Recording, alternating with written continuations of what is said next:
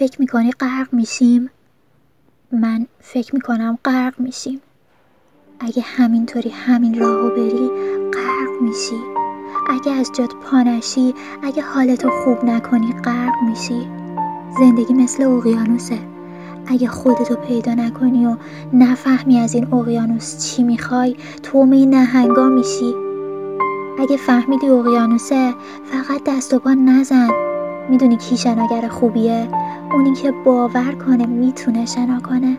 وگرنه اینکه دستاتو با هم از کنار آب رد کنی و پاهات بکوبن رو آب و مثل موتور قایق تو رو رو به جلو هل بدن کار سختی نیست. هست. نه رفیق.